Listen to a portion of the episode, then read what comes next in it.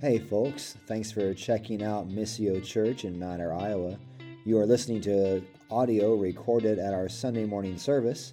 If you'd like any more information on the gospel or like to learn more about Missio Church, you can find us on Facebook at facebook.com backslash Missio Mount Ayr.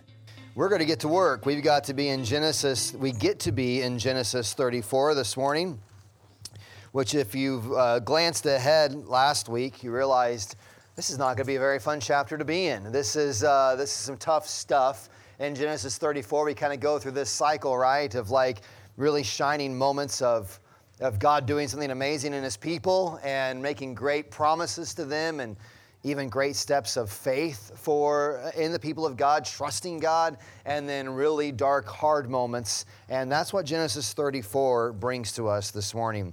So, as just a matter of getting through the text, we're going to read Genesis 34 and then get right into it. So, I invite you to open up your Bibles, uh, if you have a copy of God's Word with you, to uh, Genesis chapter 34.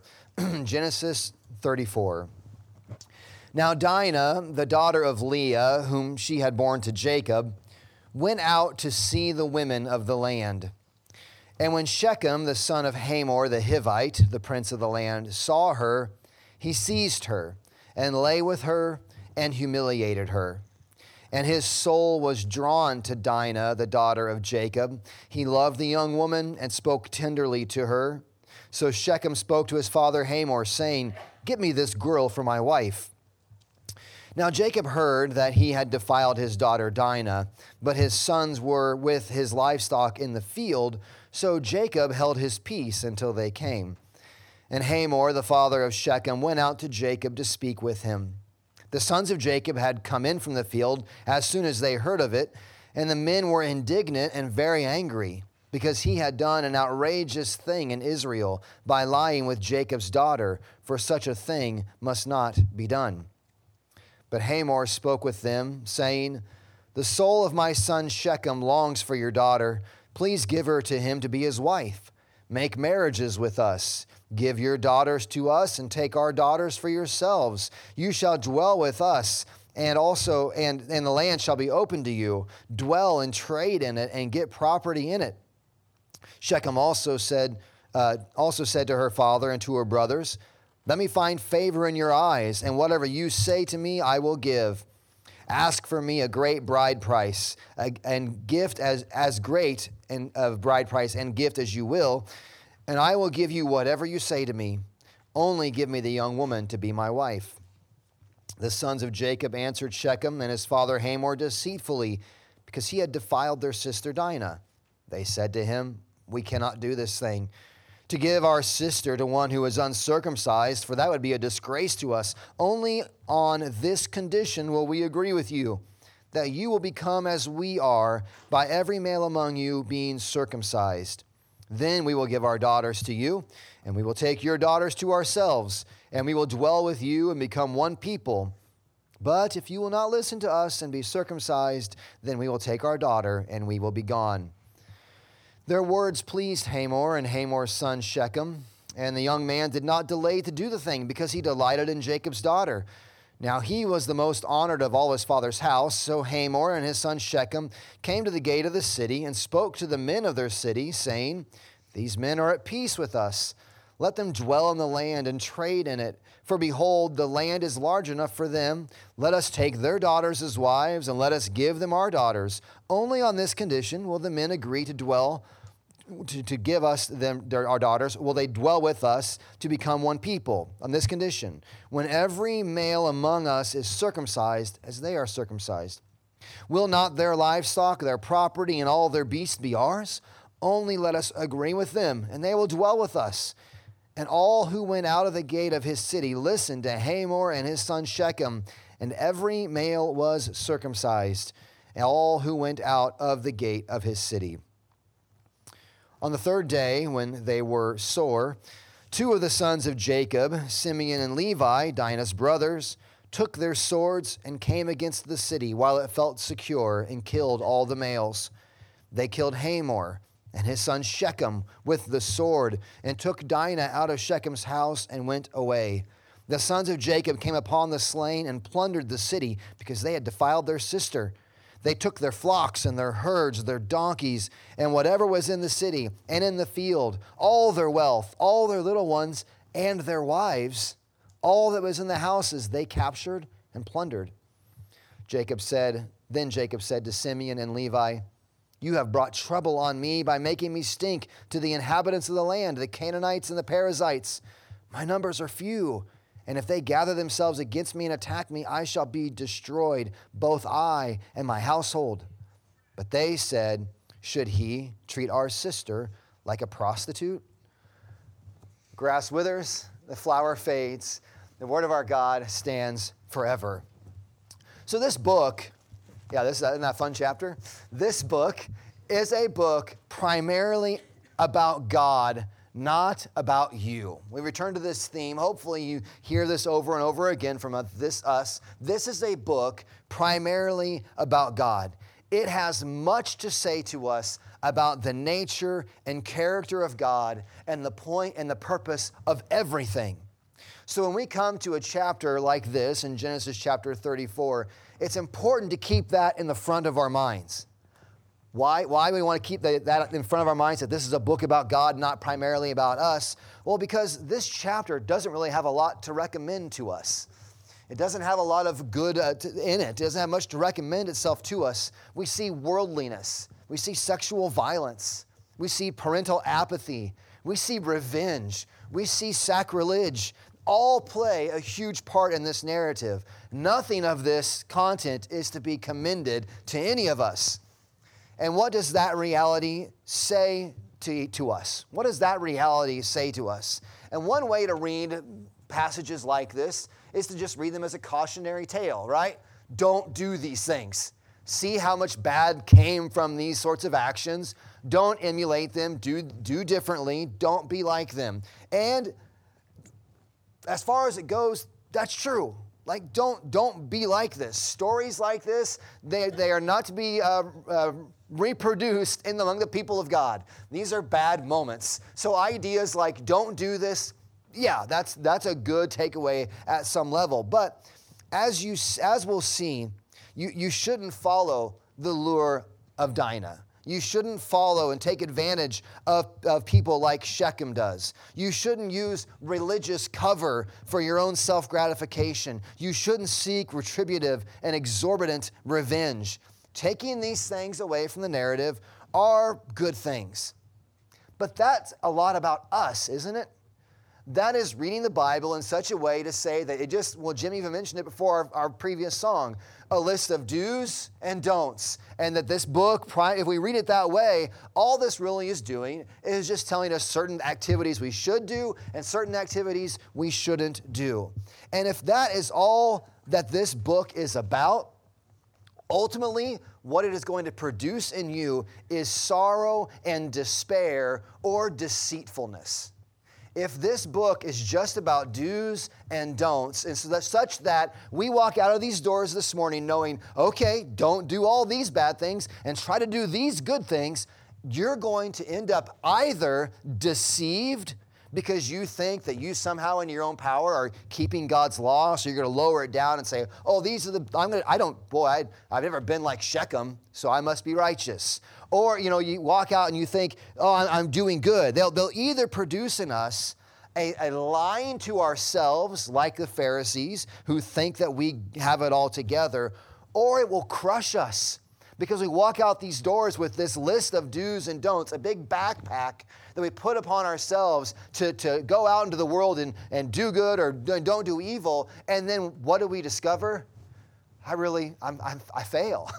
Maybe not to the degree of Shechem and all of these, uh, these people, not to the degree of, of the brothers of Dinah as they enact a horrendous revenge upon Shechem and Hamor and their people. Maybe not to that extent, but we commit acts of the same kind, if not in the same manner, the same extent. Sins of the same kind, maybe not from the same degree. All sin is against God and is damnable. And so no matter how what kind of a burden we might tie up upon ourselves, we are going to find ourselves either deceived and thinking, oh, yeah, I've, I've, I, of my own power, have pleased God today, or we're going to find ourselves wrecked. Because, I mean, and maybe you could be honest enough and think about moments of your life where you've wanted to do the right thing, you've wanted to please God, and you found yourself doing the total opposite. It's the same thing. It's what Paul talks about right there in Romans 7. The very thing I want to do, I end up not doing, and the thing I don't want to do, that's the thing I end up doing. And so, if the Bible, if we read it only as something about us and what we must do, we were misreading this book. This is a book about God, who He is, what he is doing. And so when we come to Genesis 34, yes, there's lots of don't be like this, but we have to look a little deeper. What is this saying about God? What is this revealing about his nature and his character and what he's doing in the world and what is our place in the midst of that? That's where we want to dig down to. So, what does then Genesis 34 communicate to us about God? He's not even mentioned. The, the only, only time that even God-like language is talked about is when they mention circumcision. That's this covenantal right for the males of God's people. There's this covenantal right that they have between them and God, that every male among them ought to be circumcised. That's commanded back in Genesis earlier with Abraham, right? And so we have this covenant of circumcision. So God is kind of acknowledged as being around, but he's not really talked about in this passage.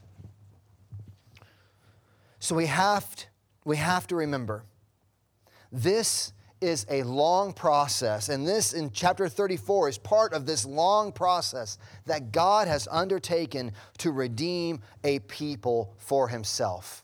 And so, then, as God is on this mission, we could say, to make a people for himself that have fallen away, that have rebelled in the fall and have transgressed against him. God is on this major mission to redeem a people back for himself. We shouldn't be surprised that in the midst of that, what we find is a bunch of broken people. we find, we find that God's people are not this pristine, perfect bunch of uh, you know, little God glorifiers every moment of every hour of their day. They're full of, they're, they're a mess. They're a mess. They, they are not sufficient in and of themselves to please God. They're needing constantly outside help. And so I think one of the big ideas that, that I want to put forward for us from this morning, a big idea coming, I think, from chapter 34, is that God doesn't work on behalf of perfect people, He works on behalf of His people. He works on behalf of His people.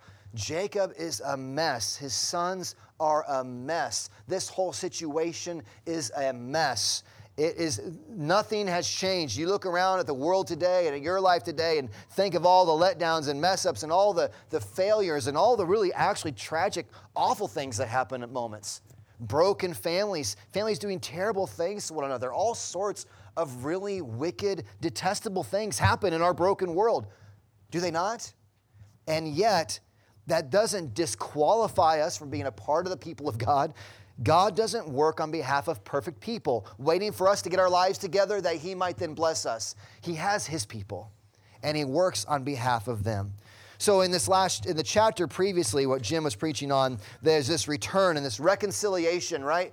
Between Jacob and Esau, and oh, thank goodness they're reconciled. Everything is going to be rosy now. No, it isn't. And, and in fact, we see that Jacob comes back, and I don't know if it's, I don't want to make too much of it, but if you look at the end of chapter 33, he's coming back from Paddan Aram, and he camps before the city of Shechem. This is a familiar place. He buys it with some money, right? He buys a plot of land uh, the Shechem, this is actually where Joseph, when he's brought back from Egypt, they're going to bury his bones 400 years later on this land that Jacob buys. So it's kind of cool how all this storyline kind of ties together.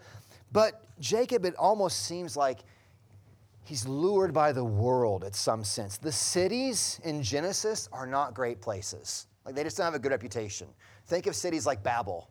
Uh, that doesn't, doesn't go well there. Think of Lot and Abram when they separate and, and they look and, and Sodom, or Sodom, Lot looks over at the valley and he sees this wonderful city of Sodom and Gomorrah before it was ruined, and he goes and moves to the city.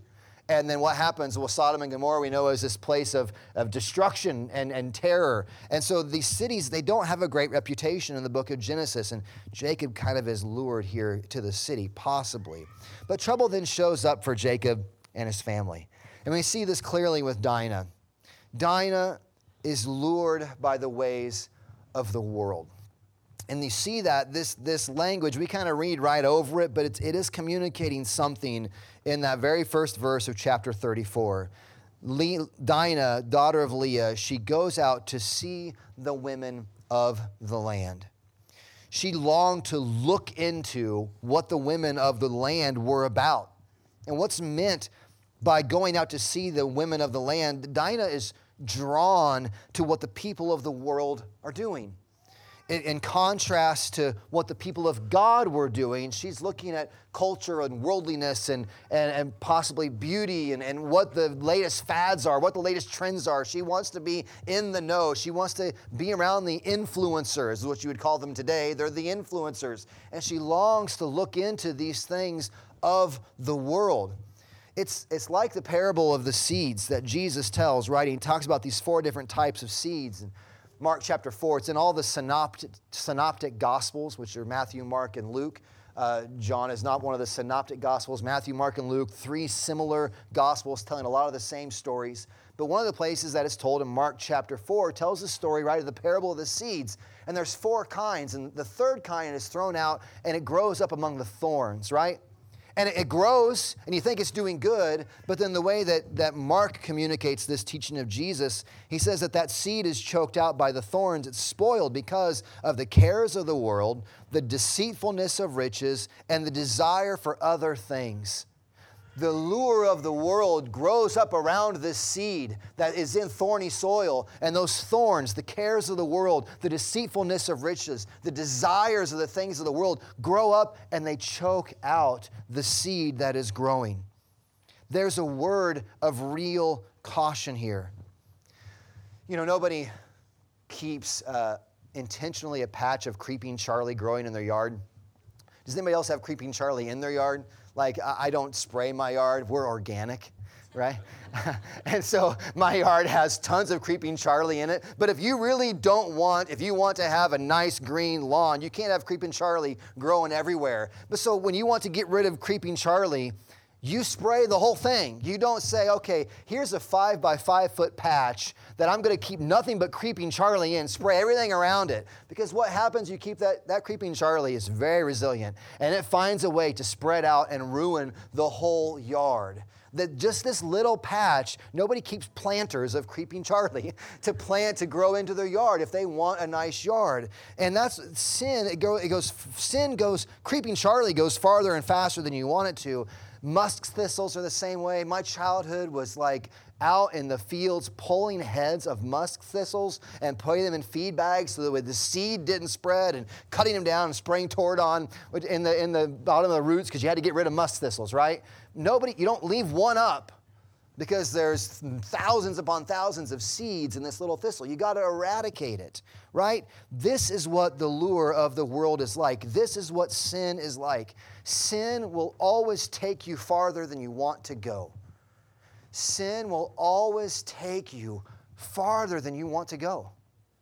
Um, when it comes to sin, the only safe course of action is to kill it is to get rid of it, is to eradicate it, is to flee from it. Jesus is so radical, right? That when he says, if, if your right hand is causing you to sin, to cut it off, better to enter into heaven without a hand than to keep both hands and enter into hell. And that's his, he's not literally uh, talking about self mutilation, but it's the idea of the seriousness of sin. Get rid of it, kill it. It will always take you farther than you want to go. Frodo and Bilbo and Gollum, all in the, the Lord of the Rings trilogy, right? They're all after this one ring. And, and they have this moment, they find out that once you start putting on the one ring, I hope you know the Lord of the Rings. If you don't, uh, the movies are fine, they're really good. Watch the movies. Uh, the audiobook is really good. If you don't like to read, get the audiobook. Read the Lord of the Rings trilogy, it's great, uh, and The Hobbit. But they have this ring, and what they find out is that the more that they wear it, they're just going to use it here and there But the more and more they use it, the ring takes them farther than they want to go until finally you become Gollum, this, this, this creature that's totally distorted and ruined by a simple desire for a very, just, just a small permission of wearing the one true ring, right? And that's what sin is like draws you farther and farther. I could talk about Samwise Gamgees and how he only wore it once. And, but anyway, we won't, we won't go, I won't nerd anymore on the Lord of the Rings stuff. But sin, it takes you farther than you want to go. This is not to give permission to Shechem and his sexual uh, violence against Dinah. That is heinous in and of itself. But there is some reality here of sin will pull you farther than you intend. Flee it giving in to some sort of sexual temptation, be it through a device, be it through face to face, however it may be, giving in to that temptation, you may think you're only giving in this time for your own purposes and your own fulfillment and your own reasons, but it will take you further than you want to go. Sin, this is what sin does. It reproduces itself in your life. Flee from it. The anger that you feel in the moment and have an outburst of anger feels so good in the moment and right to just be able to unload and not be slow to anger, but to be quick to anger. But that sin takes you further and it has bigger consequences than you intended to have. Sin always takes you farther than you want to go. Materialism, consumerism starts with just a simple confession. Maybe you've said, something like this to yourself. You know i deserve it. I work hard. I deserve this this thing. And that isn't to say we can't buy and, and spend our money as god has given us. But materialism and consumerism begins to drag you deeper and deeper and farther and farther into debt because it just sin selfishness it just compounds over and over again. Sin will always take you further than you want to go. That's why John Owen talks about Romans chapter 8, actually talks about be killing sin. Uh, one of the big things of John Owen, a Puritan writer, mortification of sin in believers, one of his famous sayings is be killing sin or sin will be killing you. Be killing sin or sin will be killing you. This is not to say that Dinah got what she deserved, by no means. The next event's terrible and shameful. She's captured, she's violated, Shechem sees her, desires her, captures her. There's no romance here. The language is one of violence, is one of capturing. He captures Dinah and he abuses her and then decides he'd like to marry her. That's not how that's supposed to work. It's not how that's supposed to work at all. Not to mention the intermarrying of these peoples, that God's people are to be holy and separated for himself. But needless to say, this is not how this is supposed to go. We got a lot of 34 left to get into now. So then Jacob's uh, passivity is, is so heartbreaking. His daughter is captured, still caught up with Shechem and his family. They come back, he hears word, and he keeps his peace. And he's, he's passive about the, the, the ruin of one of his children. He's passive about it. His daughter's been captured and violated. I think just briefly you could say, fathers, Parents, don't play passive in the lives of your children. Care for them, defend them, correct them, encourage them, pursue them. Pursue them. Pursue your kids. They need you. Instruct them, parent them. But instead, Dinah's brothers, they use their deceit to enact a revenge which really isn't surprising. Jacob's kids, they use deceit. Jacob, who uh, lies repeatedly to get what he wants, right, out of his father, and he steals the blessing. Is it not surprising that Jacob's kids, they're deceivers? Well, yes, they are. They lie and they say, oh, sure, we'll marry with you, right, if the males of your group will just get circumcised. This is a creative solution. It's terrible, but I mean, that's pretty creative to just say, listen, you'll go through this religious rite that we require of all of our men because we're so righteous and upright that we want you to observe our rituals, but all in the background, they're using the things of God to further their own purposes.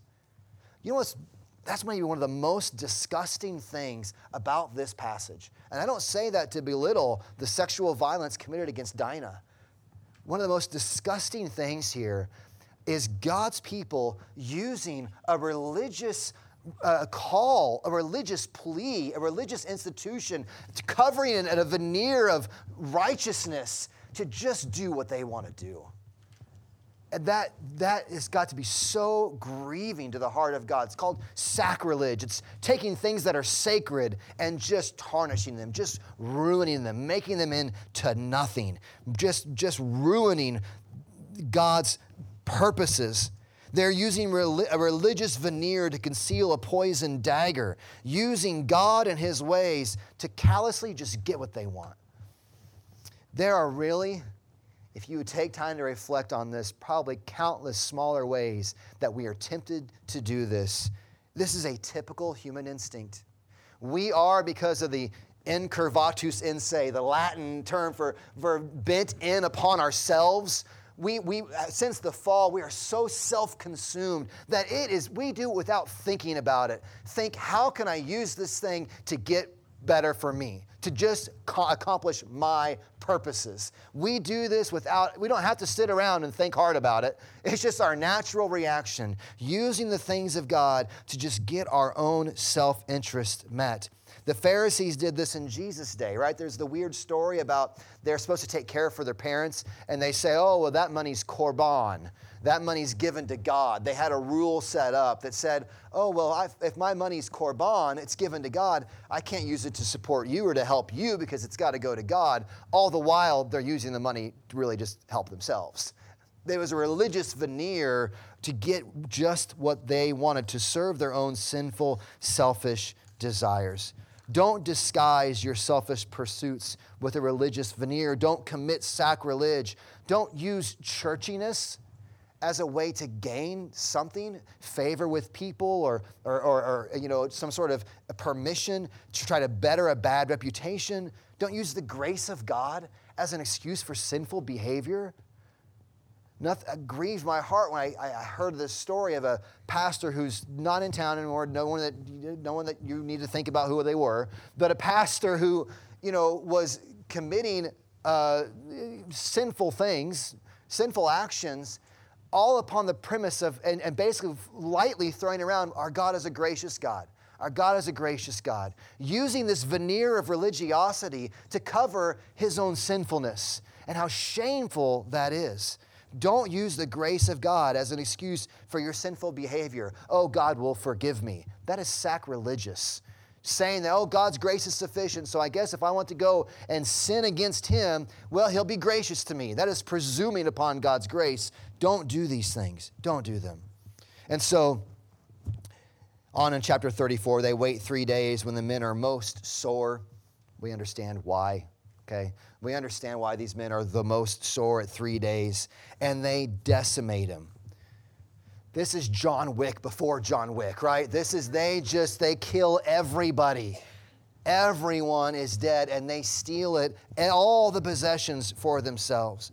Getting vengeance, not just justice for the rape or the, the, the, uh, the essential prostitution of their sister. This is, this is vengeance underneath this justification of, of its justice.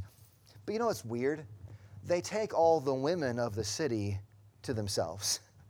And so they're all mad about this idea of intermarrying, but they're hypocrites because then they go and they commit all of these atrocities. Calling it a mess is actually a colossal understatement. So, what are we to do with all of this? The people of God must view passages like these in a couple of ways. First, they point to the need to abandon sin. The people of God must abandon sin.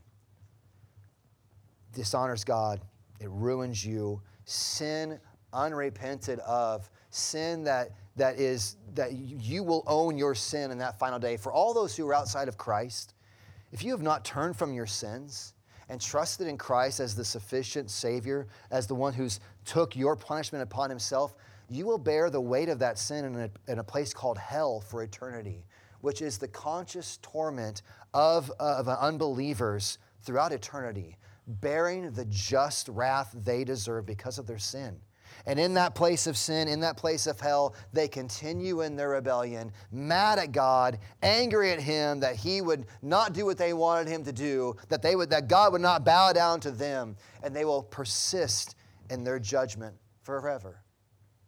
The people of God then must flee sin. abandon sin. Look at the ugliness it produces. Look at how it doesn't show the nature and character of God. Look how it doesn't show the goodness and the distinctiveness of God's people, just as messed up as the cultures around them. Then the people of God, they are to hear the call of Christ for deliverance from the punishment of our own transgression and the empowerment of the Spirit to put to death the sins in ourselves.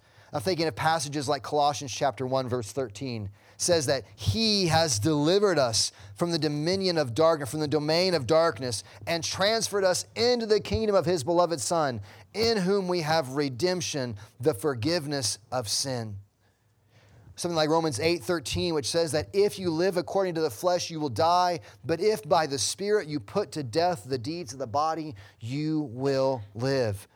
What are we to do with this? Confess sin flee from sin. And then when you do find yourself in a place of you have done what you did not want to do or didn't do what you wanted to do confess sin as sin don't cover it over with some religious veneer. Confess sin as sin. Repent and turn from it. There is forgiveness. You do not have to go to an eternal damnation. You do not have to bear the weight of your sin and the punishment for your sin. You can be delivered. You can be what the Bible calls forgiven through faith in the work of Christ, who lived the righteous life you should have lived, I should have lived, but failed to, and then suffered on the cross the wrath of God in our place. In our place, condemned he stood, and with his, with his blood sealed our pardon. This is what Christ has done. Confess sin, repent and turn from it, trust Christ and his sufficiency to secure your forgiveness, and then seek to walk by the Spirit, putting sin to death. But ultimately, hear those calls. Please, if you don't know the forgiveness found in Jesus Christ, for a walk that has gone away from Him time and time again, please hear this. There is mercy and grace. Jesus Christ has come to save sinners. this is the work. The Son of Man came not to be served, but to serve and to give his life as a ransom for many. This is what Christ has come to do to save people for himself. So confess sin as sin, repent and turn from it, trust Christ. And then ultimately, what the people of God ought to do, having gone through that reality, having placed their faith and trust not in themselves but in Christ, they ought to marvel at God's faithfulness to his promises for his people. I have to emphasize the first consequence of the reality of sin we cannot take God's faithfulness to work his purposes through his people as license to sin. See, God's going to be faithful, and although, the, these people were terrible, God's still going to use them and work his purposes. That is never meant to be used as license to see. Well, it doesn't matter what I do, God's going to be faithful. He's faithful to his people. He's faithful to his people. But God's care for his people is meant to be a warm, dry shelter on cold nights. You're has that happened to you lately in this past few weeks where you're just glad to be at home under a blanket and you can hear the wind hitting your wall? Maybe your houses are better, uh, better shape than mine is, but you can hear the wind hitting the, raising the, the, the little awning outside of your house. You can hear that wind hitting and you're just so thankful to be in a warm place, protected, comforted, uh, resting easy, at peace in a stormy, awful place. And if you were outside of your house, it would mean the end of your existence, it would mean your death. The peace that comes through Christ, this gospel, God's care for his people, places like Genesis 34, where we see God being faithful in spite of all of his people's mess, is meant to be a warm, dry shelter on cold nights. It's meant to guard our hearts when we do fail and sin against our own desires and when circumstances around us seem to point towards our failure and destruction. Are you a part of the people of God? Do you belong to Him through the adoption that comes through Jesus Christ? Are you trusting in His promises given to you through faith in Christ? There is only one way into the hope and peace that God provides it is through repentance and faith in the love of God seen in the person and work of Jesus Christ. The Bible doesn't just give us things to avoid, it tells us something better to live for. God and His purposes, far more joyous because He's the maker of joy. God and His purposes are far more secure because they're guaranteed by Him. And God and His purposes are far more permanent because He and His rewards are eternal. Let's pray.